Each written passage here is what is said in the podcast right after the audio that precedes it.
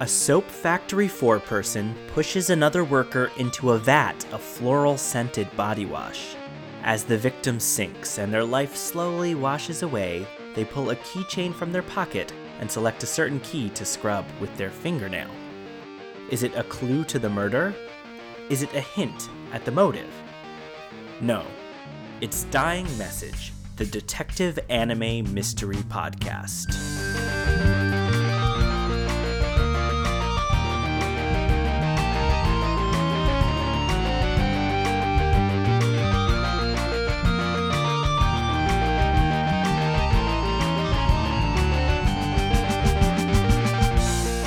To Dying Message, where each week we watch detective anime along with a mystery guest.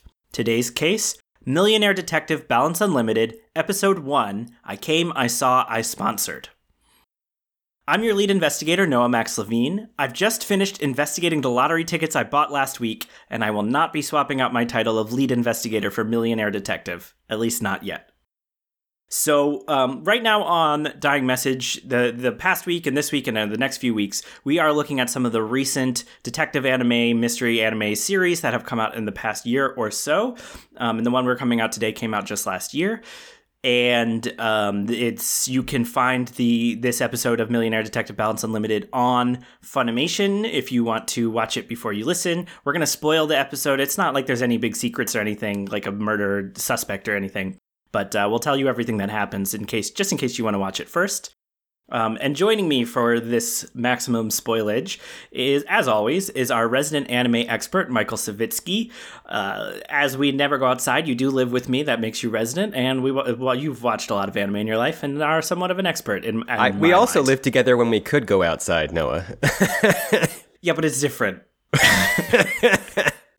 Uh, speaking of which, um, we're recording this way in advance, and it is still winter, and it is actually actively snowing. At least the last time I looked out the window.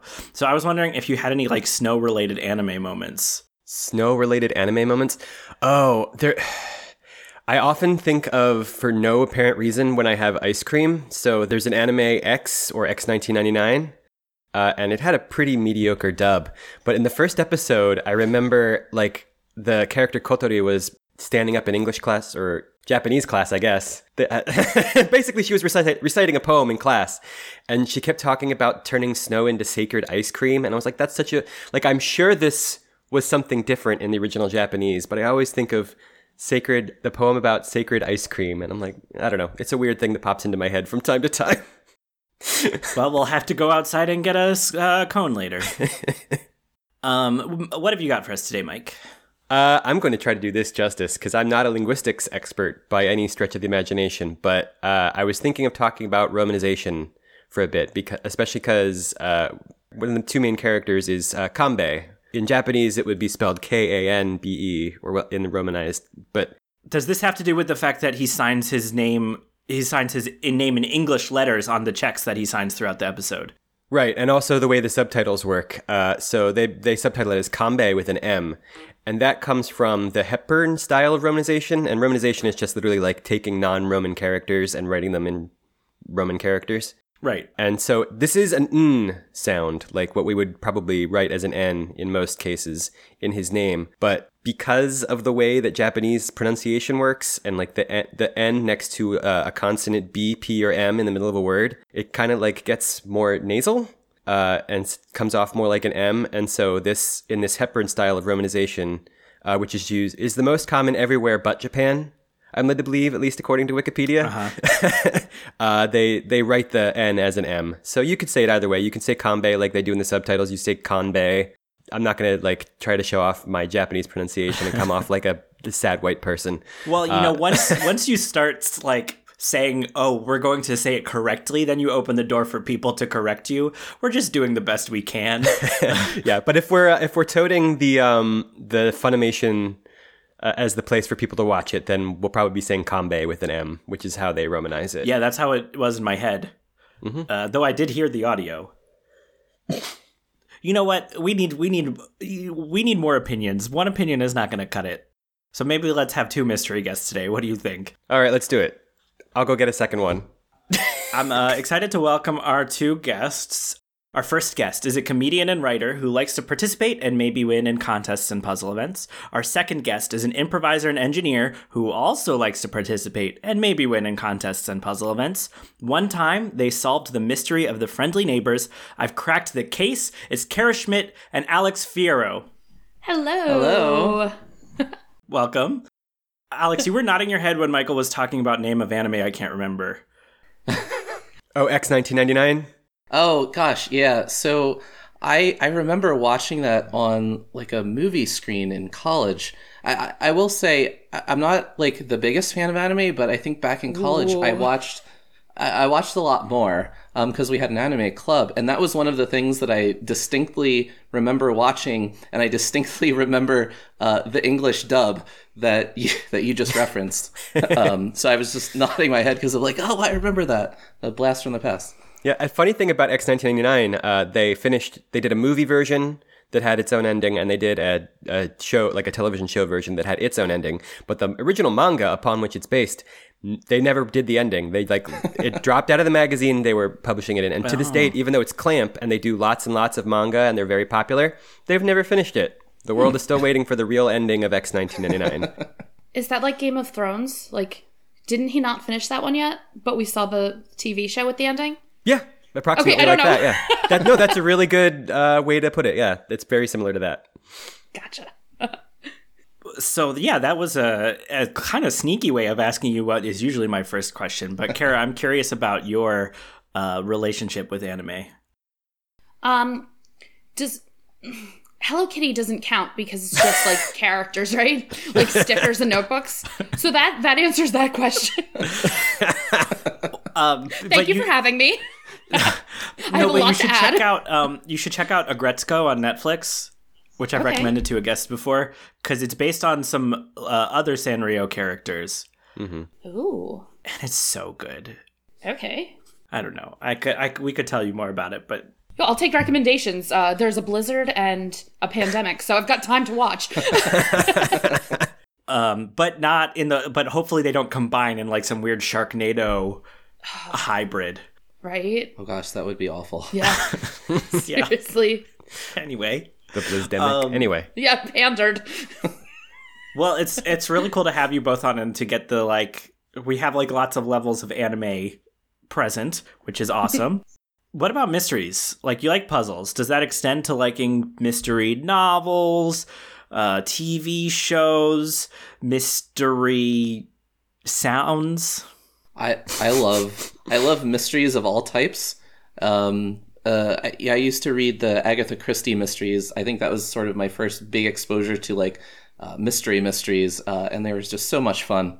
Um, I also love mystery TV and movies, uh, and I also love the mystery spot uh, in Santa Cruz. I like the Winchester Mystery House. The Mystery House, Which is yeah, the house based on a mystery. Um, and I love unsolved mysteries almost too much, except the theme song I don't like um, because it's terrifying. But like, I will go down the stupid rabbit hole of every episode of Unsolved Mysteries and like go into it way too much and get upset about like Ray Rivera. Um, I don't know if you saw the new season, but like I've got all sorts of yeah. And then I'm also currently reading Anxious People, which is apparently a mystery, but I'm only on the fifth chapter, so I can't really talk about it much yet, except that so far I like the writing. I went through a brief phase where I was watching like some of those forensic documentary shows on what used to be court TV. But I never was so much into unsolved the unsolved ones cuz like I liked it to have an ending. When you watch an unsolved one, what is it that draws you to that? Is it like I don't know, do you do you like to just kind of think about all the options and come up with your own guess? yeah, I almost like to obsess over it um too much. And like it's sometimes they bum me out. Like if it involves kids or if it involves aliens or a demon like I, I can't handle it. But if it's anything that's like how did this man fall onto the middle of a roof? Ray ray rivera again. Um you know or how did this family go missing and there aren't really little kids in it i can't stop thinking about it and then i have to start like wondering about quantum physics and one thing leads to another and yeah I, I think for me, I, I like to try and, and puzzle it out. I think like every five minutes, I'll be like, no, it was that guy, or, or no, she did it. She's definitely the murderer. Um, But with Unsolved Mysteries specifically, I guess part of me hopes that at the end of the episode they'll like pop in with update. We actually solved the mystery, and then they'll explain it. But they don't really do that I feel with like the modern ones. Yeah, no, and I feel like I'm a kind person and I want good things for everyone, but I love an unsolved mystery. Like I also love when a story doesn't tell you how it's gonna like not that it doesn't tell you how it's gonna end, but it just doesn't end. Like um Shirley Jackson, the lottery. Like I love when they just leave it vague and you're like, what? And no one ties it up with a bow, and then I just get to spend the next week kind of like concerned. well, if you if you walk away today and pretend the one episode of this show is the only one that exists, you can have mm-hmm. that feeling. I sh- I've, I've had it for the past 24 hours. Um, so, in the realm of mystery anime, detective anime, has either of you seen something in that what you would consider in that genre before? So I have. Um, in college, I was a little obsessed with Detective Conan, uh, and I had access to a giant case of like uh, Chinese bootleg CDs with hundreds and hundreds of episodes. Um, and uh, I remember when I was just not doing anything else, I'd put one on in the background and sort of uh, half watch it. Uh, and then it it makes it a little harder to solve the mystery, but um, it was still entertaining. Knowing what I know about like uh Chinese and Hong Kong like bootleg subs from back that era, the, it probably wouldn't have been able to solve the mysteries if you watched it straight through. It was probably pretty wild.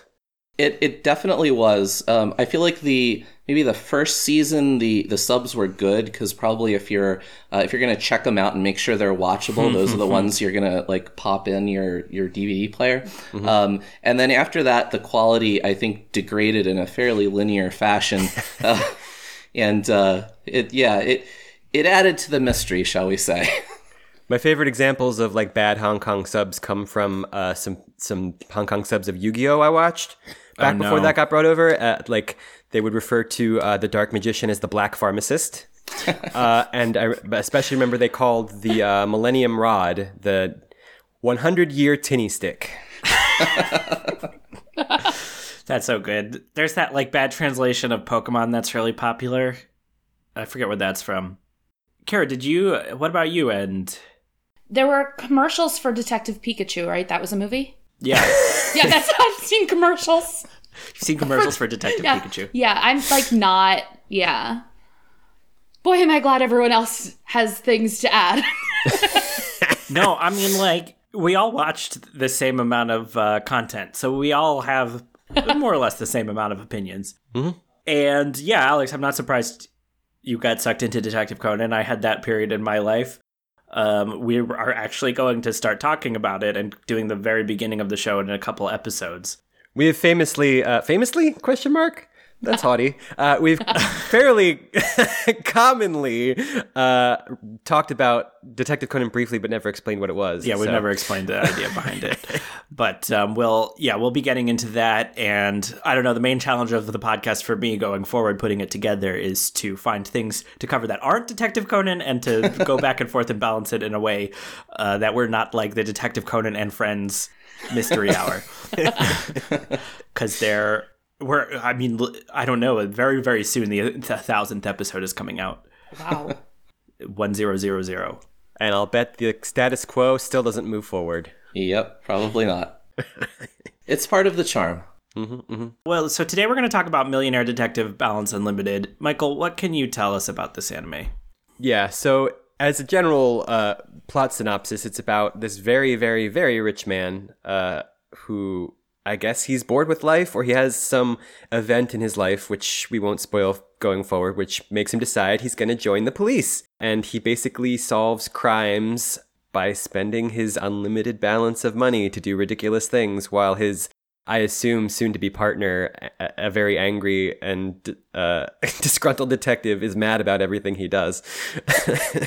I think that's pretty accurate. And this uh, started airing in about April of last year, and it was one of the anime in spring 2020 that uh, got temporarily delayed because they weren't in the studio and working on it during the, the pandemic. So it, it aired over a longer period of time than they planned, but it, they aired 11 episodes of the first season, which I believe are the whole plot.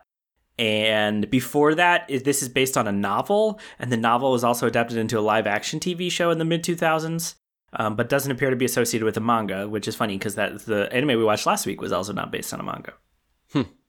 That's very funny. That's very funny. When we say this is a podcast with jokes in it, this is what we mean. okay.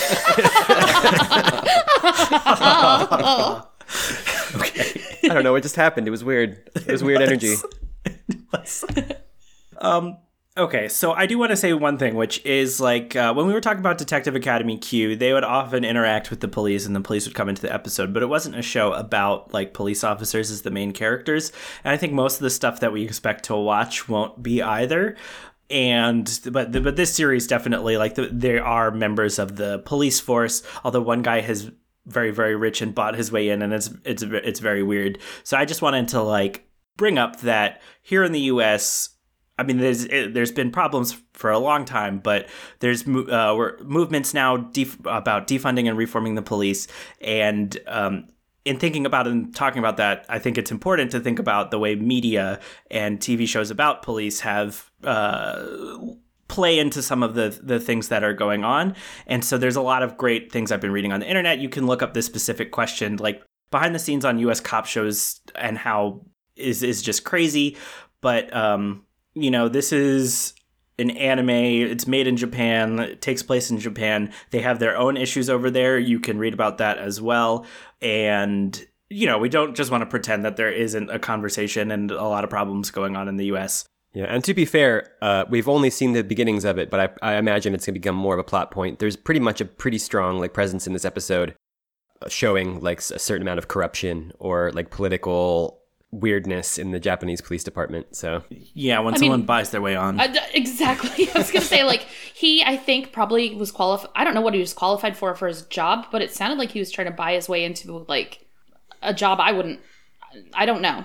It, yeah, like he wasn't trying to buy his way into the top. So the corruption was actually a little more yeah. ethical. yeah, and he just like walks into I guess the police chief's office and they smoke cigars over this this weird like employment deal that they've just uh, yeah. arranged. Cigars a, a recurring theme throughout the episode. yeah, and it's interesting like when you have such a heightened kind of um this is not a realistic portrayal of law enforcement or policing and like the car chase at the end it's so out there and the so it's so it, it's uh, it's a very different thing not based on real life events probably like unsolved mysteries are. Probably not? Yeah, no, probably not, not. I mean, usually it, people have a limited balance. Jeff bezos is stepping down from amazon. Ooh, oh. next steps. Yeah. So who knows what he will do next? Uh, apparently he's going to continue working at amazon just in a different capacity but yeah I, I feel like trying to buy his way into the like basement police detective squad is maybe not his next career move but who knows um, but you know, he bought the Washington Post, so he could buy lots of things. Must be nice. Okay. Yeah. so it's not the very first thing at the start of the episode, but I do want to. We usually talk start by talking about the opening song, so I want to talk, talk about the intro to the anime. Mm-hmm. I so I was watching it, and the first thing that popped into my head was like, this kind of feels like a James Bond style opening. From some of the the visual motifs to like the characters, and maybe even the style of the song as well. Uh, I I almost felt like I was watching uh, an as yet to be made James Bond film. Right down to the sexy underwear lady that never got explained. Right? I know. I wanted, more, I wanted more of that. well, and then I uh I like was like I'm gonna take notes and what I wrote down is millionaire dillionaire skills of justice. So like I didn't get the name right, um, but like I was all in. I watched it twice, but I just sort of like went off on my own.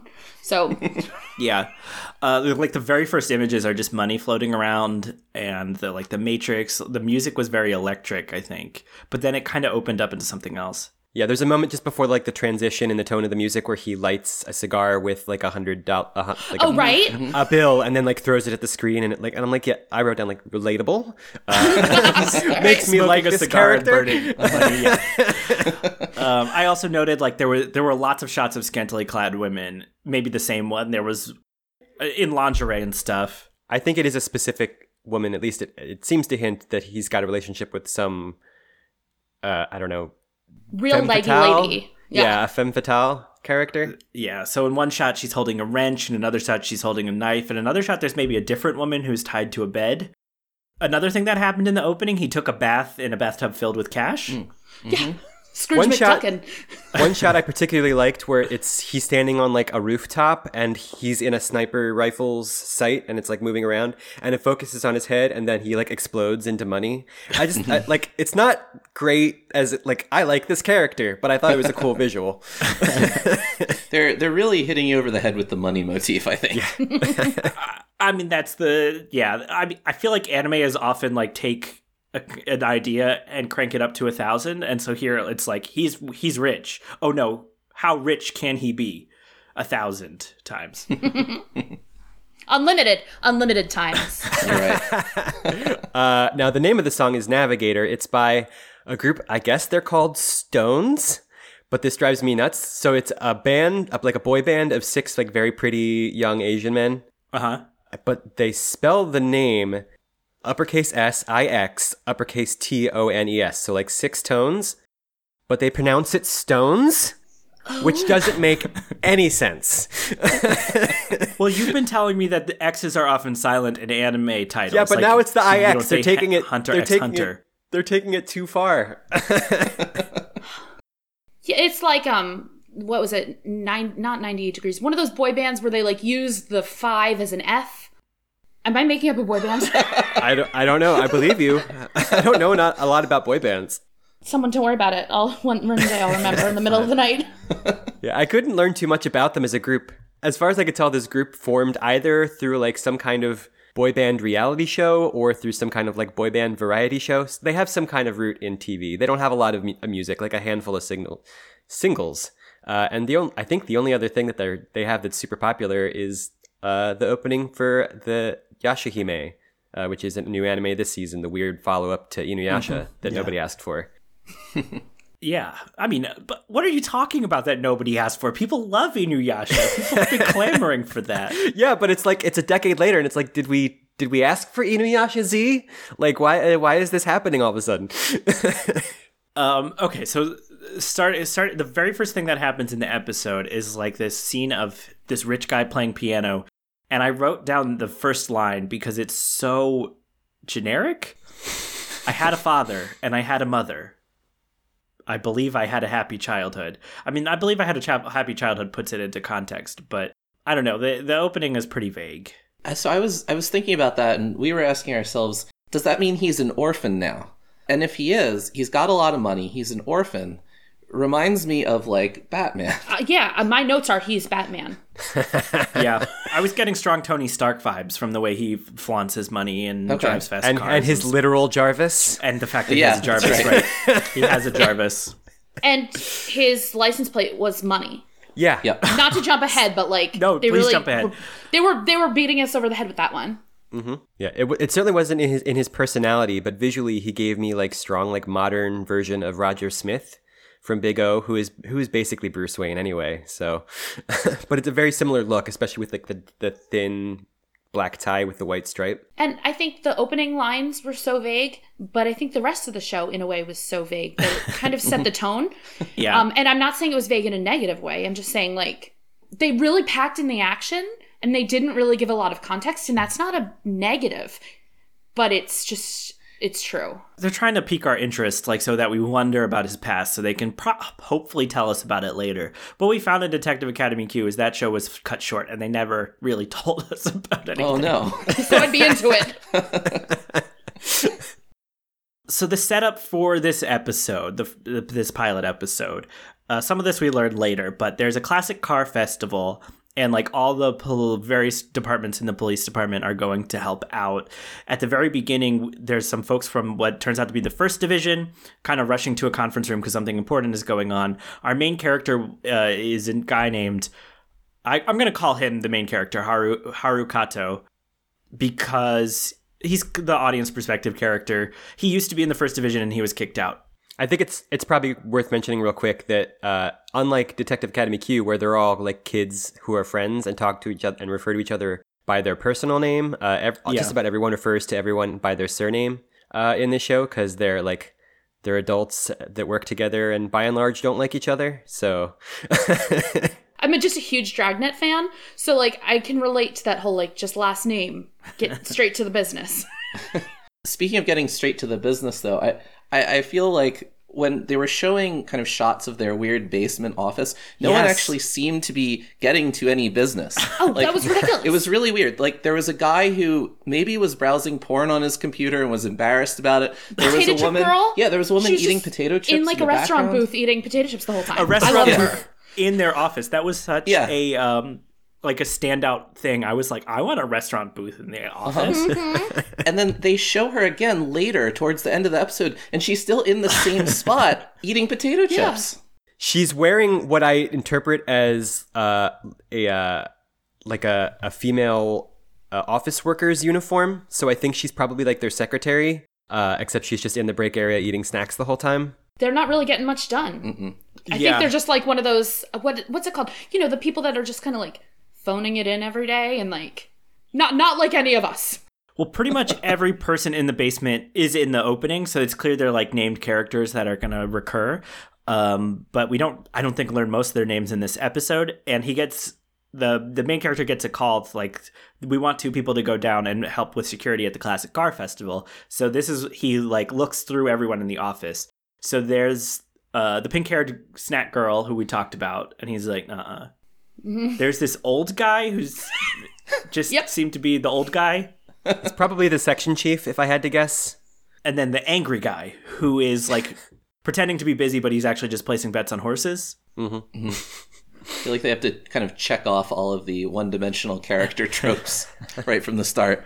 yeah and all the, the episode ends with rich guy joining their squad. So like he's gonna be butting heads with all these characters. So their squad is actually going by the sign outside the uh, Modern Crimes Prevention Division, and it seems like in general just be where the police are shoving like fallen from glory cops they want out of the way but can't quite fire or something Yeah. like that. it's not clear what they do. I think it's vague on purpose. I was wondering if it's like a real thing that the police departments have or if it's just something they made up to be not real for this show. But haru's going to take his friend kame and he tempts him because kame has a crush on motoyama who uh, works with like the like the equivalent of the parking authority right um, and she's going to be there We meet her and she's got like some grandma energy, so Yeah, I, I was I was trying to figure out what the what the attraction I thought was she was real cute. okay, huh? Noted. I saw that in her too. She did look. She was maybe maybe it's like her hairstyle was an, an older anime character hairstyle. Maybe that's what it was. Hmm. Well, I, I thought that they kind of had like wrinkles on her face. Maybe I just imagined that, but I, I thought that that's was that's- sort of how they portrayed her. yeah, and she'd certainly had like an older voice actor Oh, or someone trying to play older, one or the other. interesting. Yeah, I wonder. I wonder where that's going. Somewhere weird. So there's a lot of scenes that are cutting back and forth between things in this next part of the episode. So let's combine some stuff together and talk about the blonde guy and the pink-haired lady who her name it turns out to be Yoko and his name turns out to be Hiroshi. Mm-hmm. Um, what are they up to? So they're they're the bumbling thieves, yeah. Yeah, right? Like that's kind of just you know the trope. Yeah, they don't say it outright, but going by their attire and the way they like vaguely refer to the syndicate, I'm guessing that they're just like generic yakuza thugs. Yeah, and based on their uh their accents, I would say they were like not the standard like they're not the up and they're not on the up and up. Also, I stole that from Alex's notes. I'm sorry. that's why he was laughing. I see. Well, you know, and uh, yeah, they they're like scoping out a bunch of different stores, and it's clear like he's more hesitant about it than she is because he's like, oh no, that card looks scary, and kind of trying to avoid uh, actually going through it.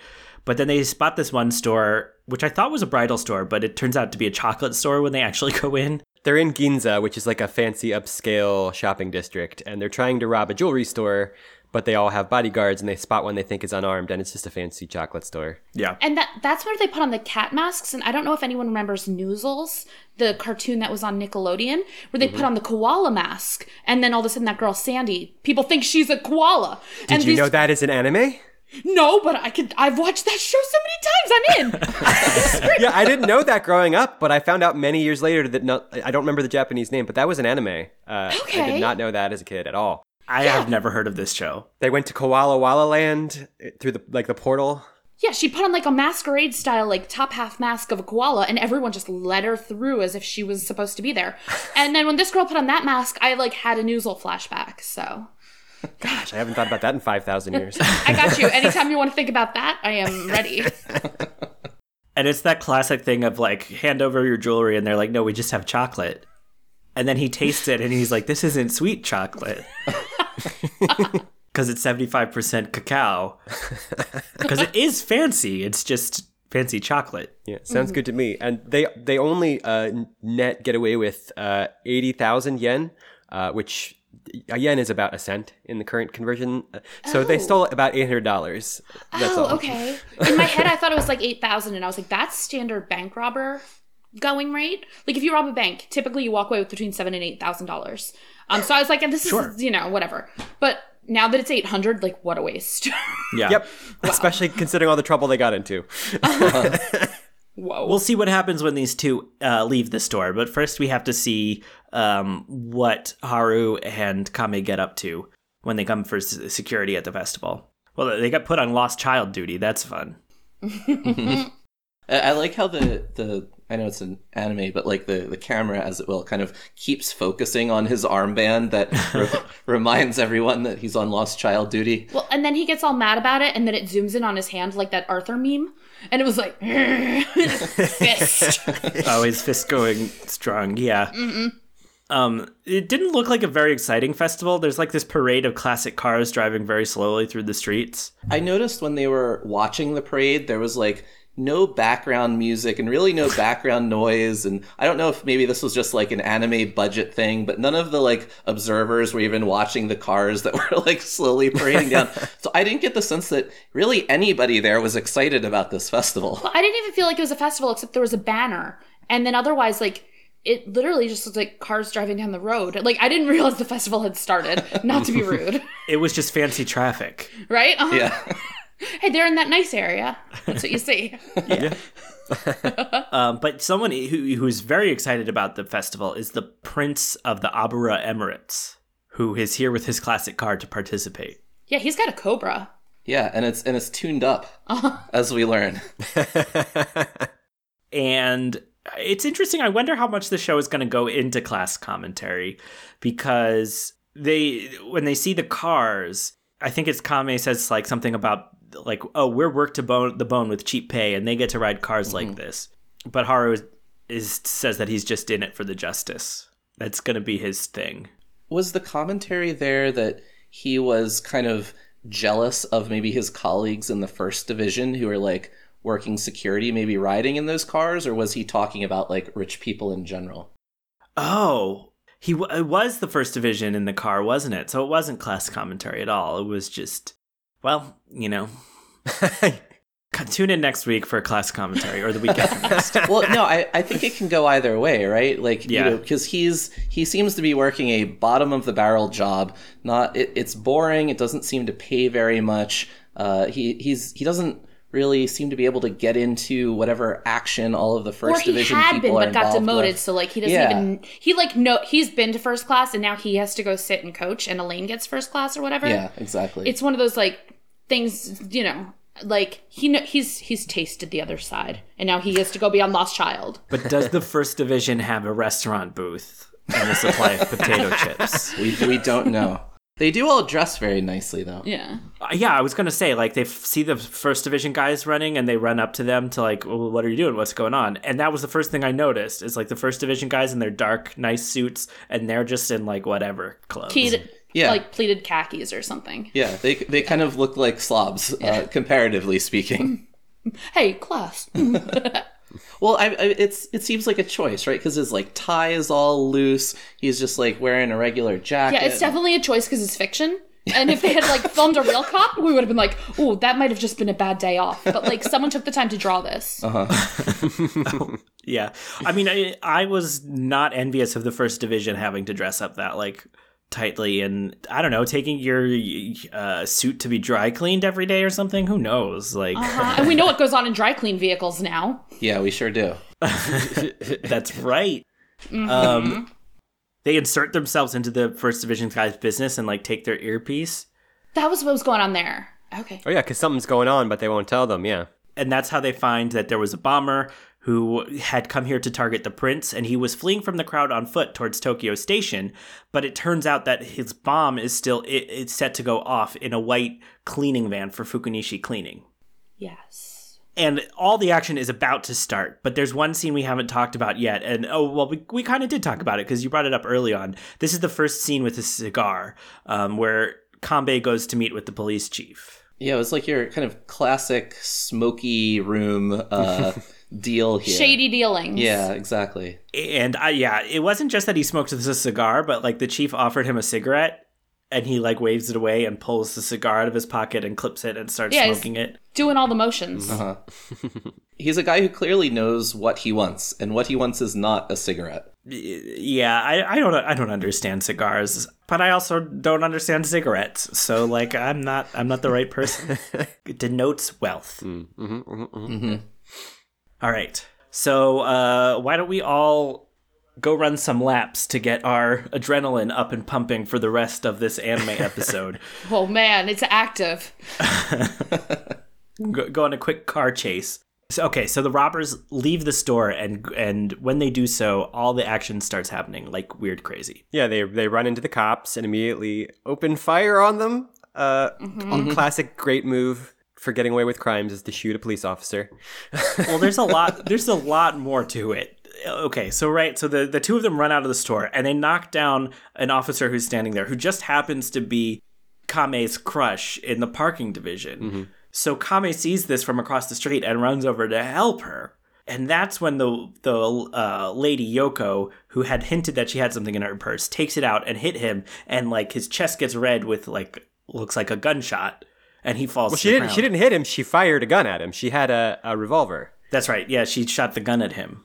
And then mm-hmm. they steal the van that has the bomb in it.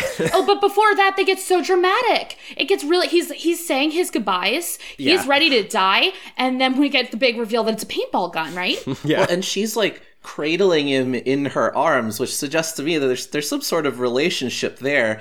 And then she gets so angry that he wasn't about to die, that he is in fact okay.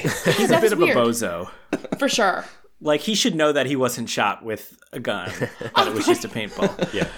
Uh, guns are illegal in Japan, so it's pretty hard to, to have your hands on one. Like, despite what some Maybe people, that's why I didn't know what it would feel like. despite what some people uh, in America might say, it, it's actually hard to get a gun in a country where they're banned. Uh, so Okay. they had a model gun that was a paintball gun.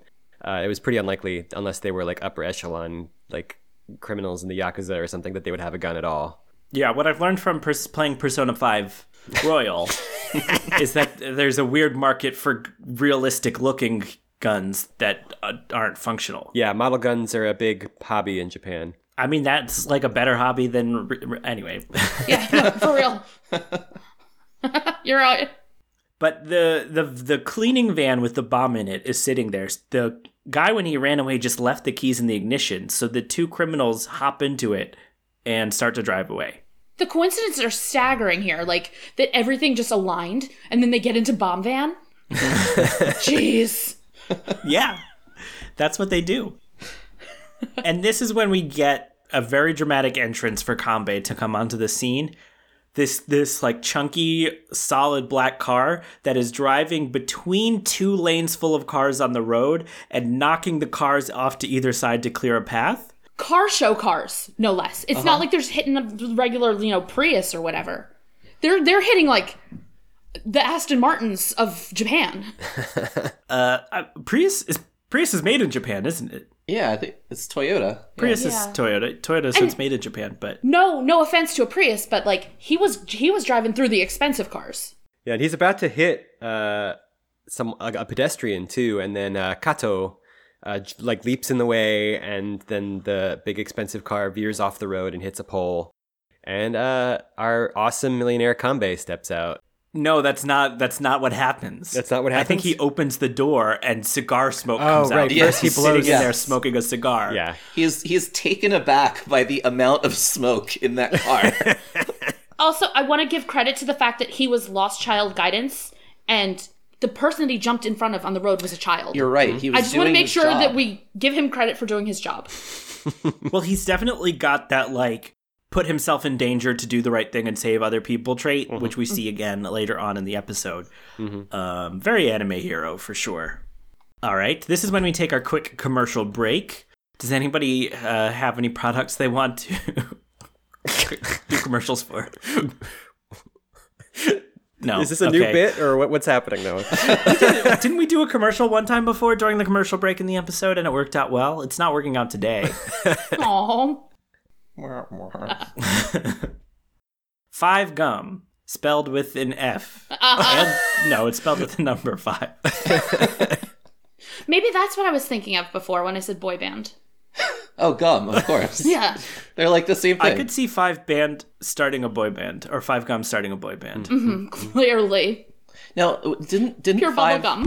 didn't Five Gum have some kind of like marketing shtick behind it? It was like the five senses or something. Was wasn't that what the five was? I've never Oh, heard maybe gum originally before, it's like gum don't that know, yeah. for your five senses. What is it? What, I don't know. I don't chew gum. what does gum sound like? And it's the sixth sense is the ghost inside the bubble. oh. Terrifying. Anyway, folks, go out and get your five gum today. We promise it's good. Oh. and then we come back from the commercial break. uh, and we're, we're just in this car chase. Well, not quite yet because uh, they're on foot. They don't have a car. So our uh, very rich uh, detective friend, or soon-to-be detective, I, I don't know if he's been hired yet. He has. He introduces himself as a, a newly appointed That's right. inspector. Yeah. He has a badge. He's got his Badge. badge. Yeah. So uh, I was. Uh, th- this was a funny scene to me where he walks over to this AC Cobra, looks looks underneath, and immediately determines this is a suitable vehicle that can go fast. Uh, throws the prince out of the car and says, "I'm just going to buy your car for one billion yen." Well, because they said the going rate. Like they said how much it was worth. Oh yeah, too. he he was like, "Oh, you know, you would have to pay me 300 million yen if you wanted to buy this car from me, a, a princely sum." And and Kambe is just like, "Yeah, sure, no no problem. Let my let me use my Google glasses to pay you." Yeah, it's a very anime uh, payment process that he does. Yeah, he grabs the guy's credit card out of his wallet, scans it with. Was he even wearing glasses? He wasn't, right? So, like, he's got some kind of HUD in his eyeballs? I don't know. Oh. Uh, but yeah, Or he's. contacts. Yeah, he scans it and he talks to his Jarvis. Uh, Husk is the name of it. H E U S C, that very pronounceable What do we name. think that stands for? I don't know. Uh, Does it? I looked it up. oh, what? I looked it up earlier and I can't remember what it is now, but I looked it up because I wanted to be able to drop that on everyone. they have a whole department that like for the show that fact checks to make sure that whatever the um the technology they use is accurate. Or could exactly or could actually exist in that world. And I, I did all this research and everything, but there's no proof of it right now. Don't mind me. I'm just over here sweating the fact that my memory is not what it should be. uh, there's a there's a uh, Wikipedia for this show, and it says it stands for heuristic scalar. Okay. Of course. yeah, of course. H E U heuristic S C scalar. Uh-huh. Perfect. The, one of those perfect Japanese acronyms, like Yep. like stones. Um, I don't know what uh, heuristic scalar means. That's like the acronym where it's better. It's was better as a confusing acronym. You almost don't want to know. Long story short, he uses his Jarvis to pay this guy a billion yen for his car, which is about ten million dollars US, and they take it. A- and uh, the way he has to, he like writes a virtual check and he signs it by sticking his finger out in the air in front of him and like moving his finger to sign the, this imaginary digital check. Mm-hmm. Yes, this was great. And then the, there was just like a, a split second shot. I, I noticed this of the prince, like I guess looking at his phone or something, and like I guess confirming that he had received the money, and be like, "Oh, okay." And the woman in the car at one point was like leaning out, yelling, like, You don't know who he is. He's the prince. And it was like, ah, confirmation for someone who's only kind of following the plot. So the, he's transfers the billion yen, and then one of the things that happens is the butler voice says, "Deposit complete, balance unlimited." that, that's the thing. That's that's where they say the name of the show in the show. Check. The idea is he has so much money he can spend a billion yen and his balance is still unlimited. No, I, I just, I'm sure the rest of the series will answer this, but I was just tossing this scene in my head while I was like, I guess trying to fall asleep last night and trying to figure out what, what situation are you in where you have that much money? Like what, what happened? How did his parents accrue all of this absurd wealth? We even know how much Jeff Bezos has. Like there's a there's a number on that that Yeah. people throw around. So this guy's like, whoa. It's a very realistic show. Mm-hmm. Who knows? I mean, well, there is this weird thing where, like, when you're super wealthy, you c- can get like loans and and things like that without.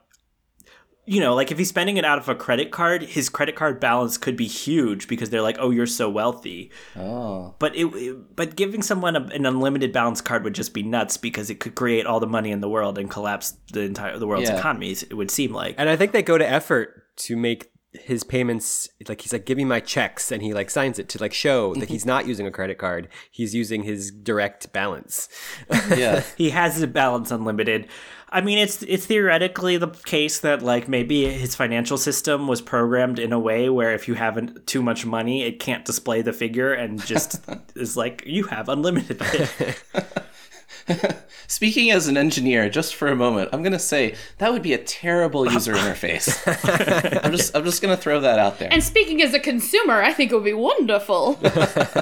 I watched a video about that once about like how the number of bits can determine the maximum value of a number, and that's caused problems in dates or something, or or that was a problem Yeah. with something. But anyway, There's um the- Y2K? Well, uh, and also the 20, 2038 problem will be the next Y2K, where uh, all of the all of the numbers that are tracking times that weren't using dates like 1900, they just track the number of seconds since 1970.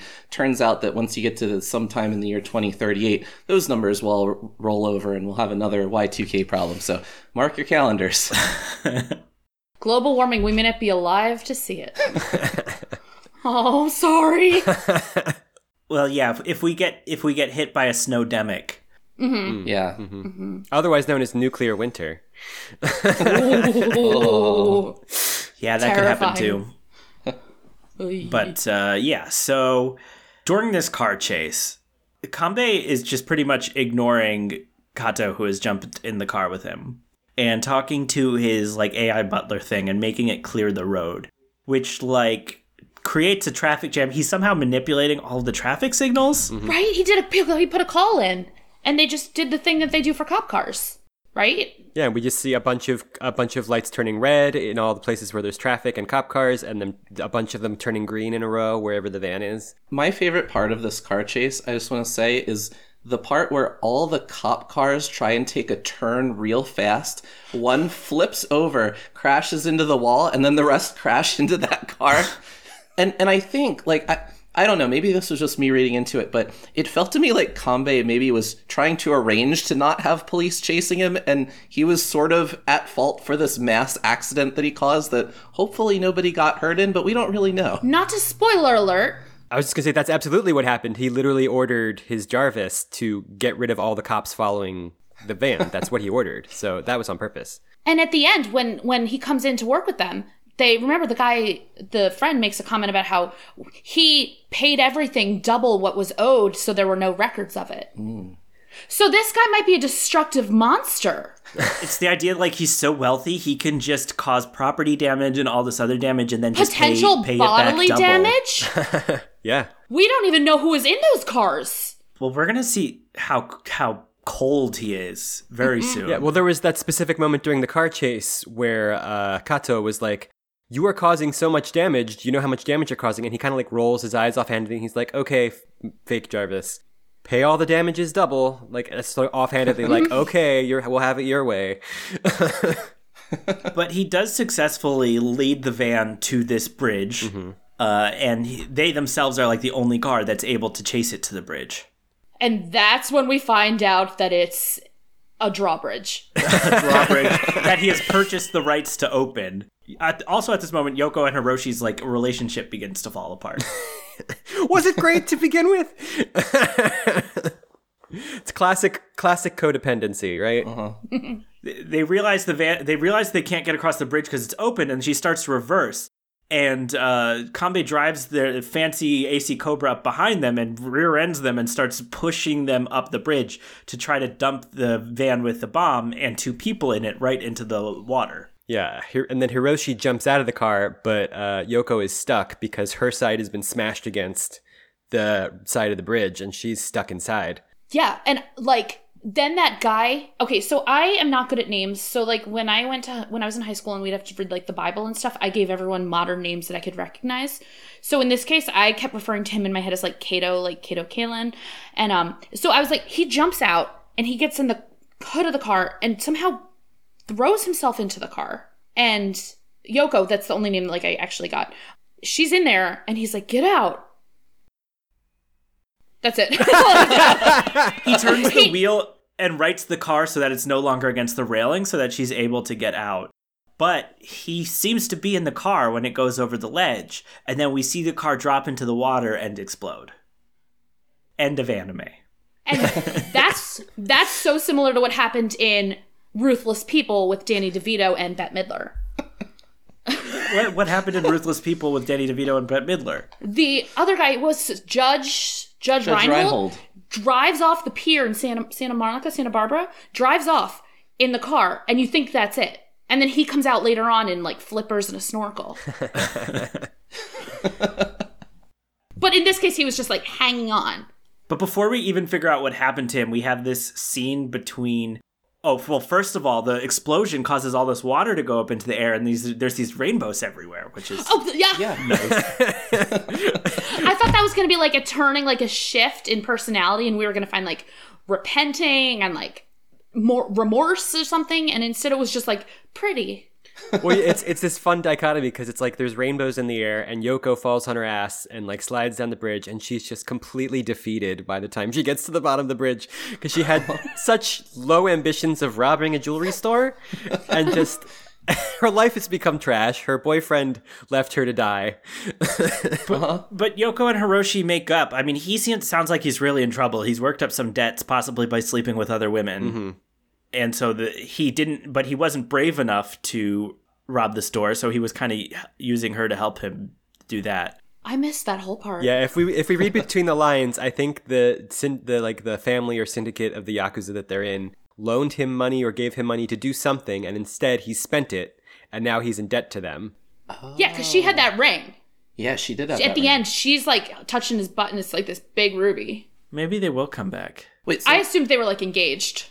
They spend a lot of time on those characters. I, I I feel like they have to come back. Otherwise, like, what's the point of even showing them having this this odd tender moment at the end where she seems to cry and forgive him, Right. Uh, for some reason.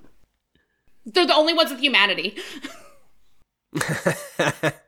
They had their own like mini story. Maybe it, maybe it's wrapped up and doesn't continue, and maybe that was that. I could see that happening too. And then, Carrie, you can continue to think about them for the next week. I'm gonna. I, I've already been. I've been writing their names on notebooks and everything. If someone wants to send us fan art of the of Yoko and Hiroshi going to Koala Land, mm-hmm. Koala Walla Land, Noah. Come on. Koala Walla Land. Mm-hmm. Everyone knows you need a magic lipstick to draw a portal into Koala Walla Land. Come on. Mm-hmm. yep. well, if they had robbed the right store, they might have gotten their magic lipstick. but we see that Kato is hanging off of the bridge, like by his arm. He's bleeding on his forehead, like he's been hurt, and he's like barely hanging on. And Kambe walks over and sees him there. He just smiles like a douchebag. Mm-hmm. Right. That yeah, that was such a weird scene. I sincerely thought he was gonna bend down and like help him up, and then they were gonna be like they were gonna be a team. Yeah, like like buddy cops, Yeah. right? I think But I think they're setting them to be anti-buddy cops, just like two people who work together and absolutely hate each other and think completely differently. Well, it's it's more than just different ideas. Kambe is just like, yeah, you can fall into that river if you want. He's a psychopath. Yeah, That was a big drop. that is a big drop. People like can die from falls of that height. Yeah. And he just comes back into the office the next day, literally the next day, with just a little band-aid on his forehead. He's fine. Serious. In general, I I think what the setup here is that Kambe, they really want to show us he does not care about people or human life. So th- we're left to wonder, like, I guess they're setting up like he's just doing this because he's bored, or if there's more depth to it. I don't know. Uh, but it's not humanitarian, for sure. No. No. but we get a scene in the basement again. Kambe walks in. He's now working specifically with the Crime Prevention Task Force, or uh, I think it was. the Modern Crime Prevention Task Force, yeah. And almost it's like he like maybe he's out to get this maybe they have a history and oh, maybe the whole my parents were and they're dead now and maybe this guy is someone that like they ran in the same circles at some point and he's like out to get him now. Ooh. Yeah, I don't know. I I actually would watch more of this. We'll get to that question soon. but hold but hold that thought because we're so close to the end of the episode. Mm-hmm. There's like there's a scene on the helicopter pad on the roof, and the main reason we have to mention this scene is because Kambe is smoking another cigar. I mean, like at least he went outside and went up to the smoking area on the helicopter pad on the roof. Is, is that his third cigar of the episode? Oh, Yes, maybe. At least. Okay. Yeah. He's got a problem. Good keeping track. He probably smells bad. I wrote it down in my notes. And Kato is like, "You're not a superhero," and clearly they're going to have these arguments a lot. He specifically just asks very vaguely in response to "You are not a hero" is how much? Like he's literally like, mm. okay, well, how much does it cost to be a hero? Like with the assumption Yeah. that there's an amount. this is like capitalism on steroids. Mm-hmm. Mm-hmm. Like that money can solve any problems, and when you have money, you have impunity. Yeah, I feel like he just goes through life throwing money at people, and, and that's uh, some sort of weird substitute for human empathy. well, that's probably why he seems so joyless and like vacant. Yeah. The there's a title card that comes up at the end, and it's like expenses incurred this episode, and it's like an itemized list of all the money he spent, mostly not translated into English. And it was like, yeah, it was like a billion something yen because he spent a billion on that car. Yeah, Yeah. it was. Uh, I I took note of this because I I love weird lists like this. um, it was 1.3 billion yen approximately, Oh my god. which is like what, like 12 million dollars? Is that is that math right? Yeah, just, Just- slide the decimal point over two spaces.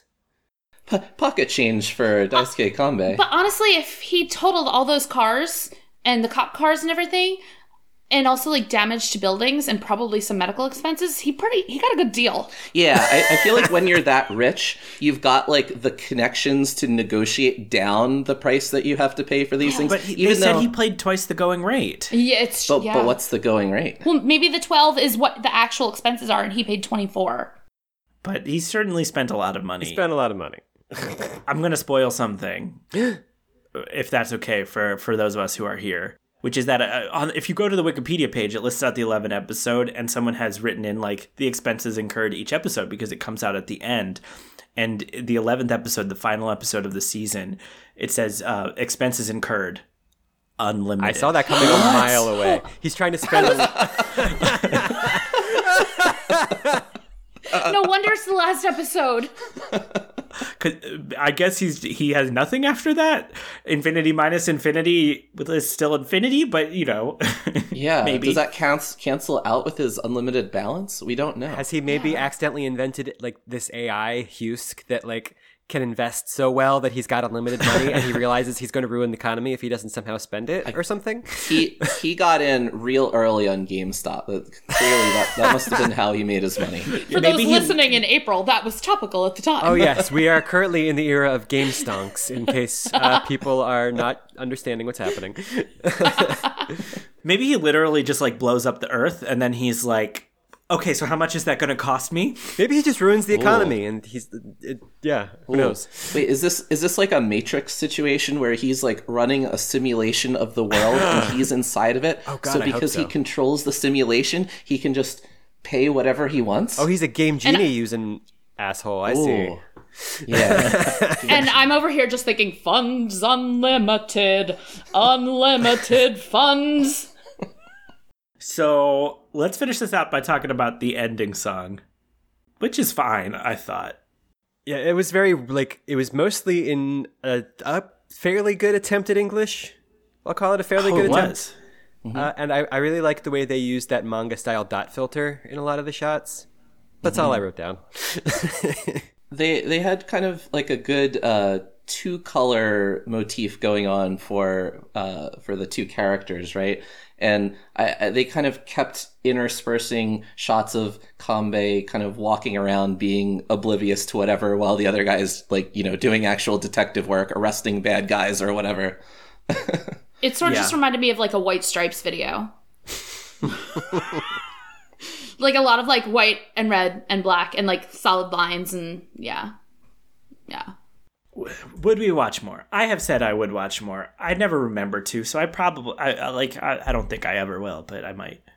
What about what about you all? There's nothing on TV tonight around 6:30, so I'm plan- planning to watch it tonight. Why six thirty? Isn't that when the Super Bowl's on? Yes.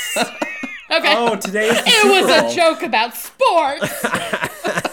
Wait, are you watching the Super Bowl or are you not watching the Super Bowl? I put money on it, so I have to watch. Maybe his Balance Unlimited expenditure is buying all the commercial slots for the Super Bowl.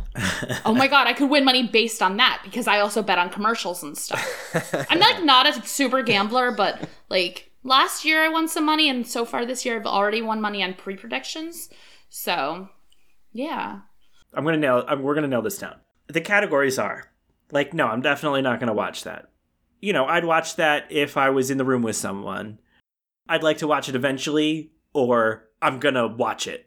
Is it streaming somewhere that I can watch? Because I would totally watch it. I just don't know where to find it yet. If only someone could tell us where to watch the show. Yeah, it's on Funimation. We don't have a deal with them. We don't have to promote them, but it is Yeah. legally accessible there. What if you- Uh, I think you can do a free account where you get ads, or they have a, so you can watch it even if you don't have it. But if you I'd are watch listening and you have sway in Funimation and you w- decided that Funimation wants to sponsor our podcast, Yeah. Yeah, they sure should. Uh, we're hitting another Funimation show soon, so mm-hmm, mm-hmm, mm-hmm. No, I totally would watch it again. Uh, because I want to know. Wait, I watched this one twice. Actually, two and a half times. which half did you watch again? The first half. Or The the first second half. The first half because I had to stop because I had to watch Sunday morning with Jane Pauley. But But no, I watched it two and a half times. this was also our second time watching this episode, and I, I fe- weirdly feel like I liked it better than the first, so maybe I was just in a different kind of mood, or I got more intrigued. Uh, I don't Well, know. you were set up to not like it because the premise makes you angry. it really does. so the first time we watched it, you had decided you weren't gonna like it, Mm-hmm. but I think that guess the second time you watched it, you'd already seen it, so you came in with more of an open mind. I don't know. There's a very like uh premise similar anime that I really liked, uh, Eden of the East, which is about like this group of people who have been given by this mysterious rich benefactor like a very specific amount. It was like several billion or million yen each uh, on these weird phones that can basically do anything and spend their their amount of balance. Uh, and they're trying to fix Japan or save Japan uh, just from its general downfall as a country, not anything specific or any specific threat Uh-huh. uh, which like the characters are like there's villainous characters that are the the people with the balance but there's also like much more likable characters and this just feels like a grosser version of that What else does this remind me of? I was just thinking of Brewster's Millions, I love that one. which has a whole bunch has a couple different movie versions. But he like has to spend a million dollars or a couple million dollars for the terms of this will in order to get the rest of the money from the will and there's a lot of rules. He finds it hard to spend money. you know, just because we give rich people their money back doesn't mean they're going to be able to spend all that money that they have. Congress. Topical. Wait, uh, um, we can take this offline, but who is Jarvis? oh jarvis is the ai uh, that tony stark uses in the marvel cinematic universe when Iron Man's in his suit, he t- he talks out loud and tells it things, and the voice that talks back to him is Jarvis. it's like a digital butler I'm gonna sound like an idiot. In the beginning, you were talking about Tony Stark, were you? yes Like a long Yeah. time ago. Mm-hmm. Okay, in my head, I was imagining Tony Soprano, and then I thought, no, he didn't say Soprano. So then I was thinking of like which Game of Thrones Stark. Oh my god, you guys, hi! I just got here. oh my goodness I'm all in. I have no idea what's going on, but I'm we'll in. bring you back when we watch the Iron Man mm-hmm. anime, which we won't watch. well, so- on I've this never show 'cause seen any fit. Iron Man or Marvel anything, so Well, I would not recommend starting with the Iron Man anime. in which case I probably should. I would recommend watch- watching the opening of the Iron Man anime, which Okay. is pretty good, but not the show itself. it's not great yeah Okay, I'll put it on my to-do list. Yeah. Um, anything else that this like reminded us of or was similar to?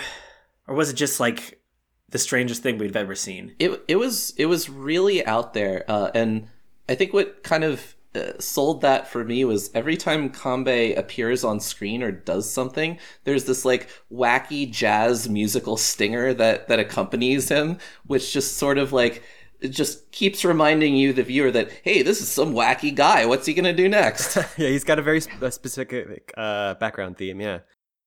I, it also like there's this anime way of trying to take like a thematic thing that a main character does and like make it visual and like very like specific like in Death Note where all what what the main character does is write a person's name in a book to kill them but he like always does it with like a re- a super dramatic flourish.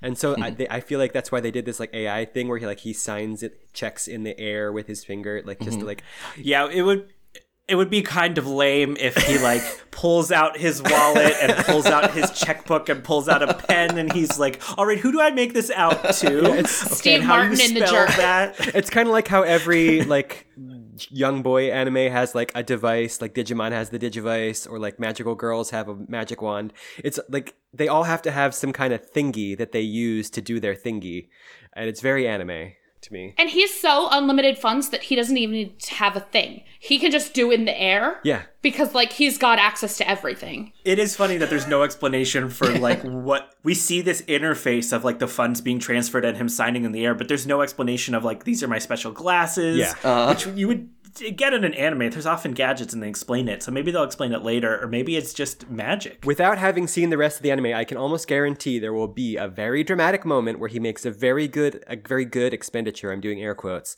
and he does like signs like very dramatic like that like thrusting his arm through the air and we see it like three times from different camera angles i guarantee that's going to happen at least once it's just the thing I'll that keep they do watching for it. yeah. yeah, I, I would I would definitely keep watching this show if if for nothing else than to see like wh- where does this go?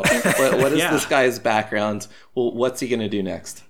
Um, we have not seen any more episodes of this. I might get around to it eventually. Um, we don't know whether or not we're ever going to watch, we'll listen to it again for the podcast. We might. Um, but if you go on and watch more of this, you all at home, and you want to tell us like what you thought or what happened, um, you can send us an email, dyingmessagepodcast at gmail.com, and we will share with the class um what what the big what the big exciting things were that happened or what you want to tell us about it and if you have written a saucy fan fiction about your date with Kambe Ooh. Daisuke where he spends unlimited balance on your extravagant date, please send that to us and I will read a piece of it on air. On air? It's a podcast. I keep saying on air. on air is fine. Now, do you two have anything you would like to promote to our audience? Um, I would say uh, I've I am really into Greek mythology right now. So if you've got some time, uh, read some stories. They uh, they've they're real big right now. Yeah, they're they're real classics. Yeah, and uh, it's, it's been real super enjoyable. It's really uh, made me think about almost half the words that I use, because everything seems to be rooted. And uh, yeah, it's good times. Yeah. Um, Not I, currently working on anything. I'd like? I'd like to promote this episode of this podcast. if you've Yeah. listened this far, Please go back again. to the beginning and listen again. Press yeah, repeat. please like like and and subscribe on uh, on Apple Podcasts or wherever Wherever. fine podcasts are sold. oh my gosh, you're getting ahead of me. That's like two lines down. Uh, thank you two so much for coming and hanging out with us. Um, I will tell people like because you were two people in the same space, you went through extra effort to be able to be on the podcast. Not that like our other guests haven't gone through effort and put in time to be here, but like we do appreciate uh, that. Not nothing for nothing, but we did drive to Best Buy in a blizzard, so. Oh but but also now we have a microphone, so. You dri- you drove to Best Buy in a blizzard bearing bad bruises boldly. Yes. Keep going. Going. That's all I got. it was really like you really didn't have to shave your heads before you went out in that blizzard. But like otherwise, how would you have recognized that we were on on a mission? I know. right? Yeah, Yeah. it's true. And then I want to tell our listeners next time we're going to be watching the pilot episode of uh, an anime called Case File Number 221 Kabukicho, which is available to watch on Hulu. Uh, I know a lot of people have Hulu. Uh, it's a an odd contemporary take on Sherlock Holmes. very odd. If Sherlock Holmes was a, a modern Japanese gentleman who likes storytelling and lives in a home run by a drag queen, along with a bunch of other detectives that he competes Oh with. yeah, the drag queen is my favorite character. I think. I, I, No, you yeah. don't like the drag queen. Oh, Wait, do you were I being hate? sarcastic, right? I don't know. Do I hate the drag queen? I don't remember. oh, I thought you were complaining about the portrayal of gay people. Oh, maybe. I don't remember. It was a while ago. Well, we'll talk I hope about I like that drag week. queen. Maybe I don't. I didn't think you did. It was a while ago. do. But uh, yeah, we're, that's what we're doing next week. Um, oh my gosh, Alex beat me to it. But uh, if you have now, I'm assuming that you took Kara's advice and you went back and listened to the podcast a second time. The best things you can do to get other people listening and um, and all of that and help us out is do that review on Apple Podcasts. Give us however many stars. Write a comment so people know what it was that you liked about the podcast or what they can expect. If you're not listening on Apple Podcasts, we'd love all those other podcast places too. You can probably follow us or leave us some kind of rating there. Um, and then tune in on our social media. We're at Dying Message Pod on Twitter. We're Dying Message Podcast on Facebook. We should be on Instagram, but we're not. Um, so go to Facebook or Twitter, and uh, you'll always hear about our new episodes. And send us that email to dyingmessagepodcast at gmail.com. Um, you know, Michael has a whole empty wall that's just waiting for fan art. So I don't know what that means. that I'll print it out. Okay. This has been bugging me for looks at how long we've been recording an hour and 20 minutes. What's the deal? What's the deal with the mystery of the friendly neighbors? What's going on? Do you want to start? You can start. It doesn't matter. Okay, so w- he Alex has had the place where we live for over 10 years and he's known the neighbors and everything. And they like didn't they didn't like make a super effort. And then I moved in and suddenly they were super friendly and I was running into them. Like I would get out of my car garage and the husband was like, "Oh, do you need help carrying your groceries up?" And we have an elevator and I was like, "Oh, I'm cool." And he'd say, "No, I'll help you." And he'd help me up the three flights of stairs, so I'd have to take the stairs. Um, And I, I feel like there was a, a week stretch of time where we would run into one or the other of this particular couple in like weird places in the building. You know, keep, I, I've lived here for like 10 years. I don't talk to my neighbors really all that much, and certainly not, you know, once a day for a week. So it was just really strange. then we got invited to a party and we were like yeah sure we'll go and it was it was the two of them and someone else and we didn't really know who was who or anything and it didn't really matter but like we were trying to talk to them and get to know them and we couldn't figure out anything um It they were a- nice It was a strange party. well, they started inviting, and then it turned out later on we realized that the the condo that we went to the party in wasn't theirs, and it wasn't the other guys either.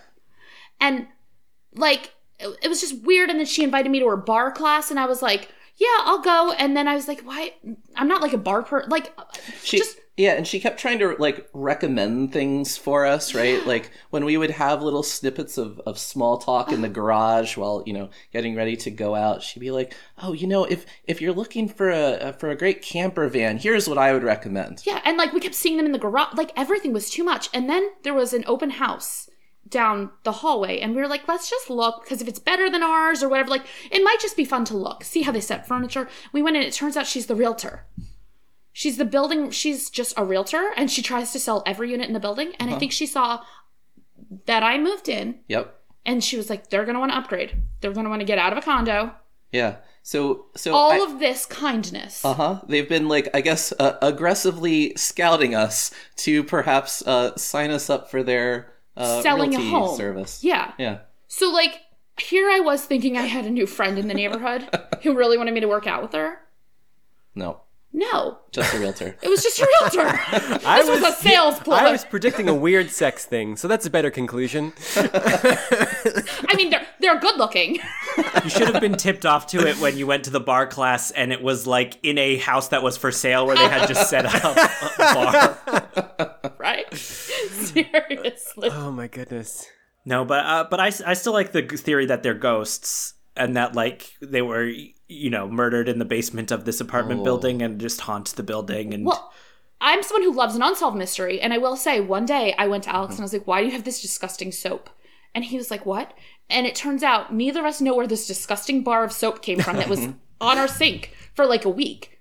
And um, so that's an unsolved mystery. It is an and we kind of were joking that there's a ghost in the building. It must be from him, her, whoever it is, whatever the ghost is. And um, like we had no idea, and it, it was not from the realtor. And and I I promise I did not. I'm saying this live on the air.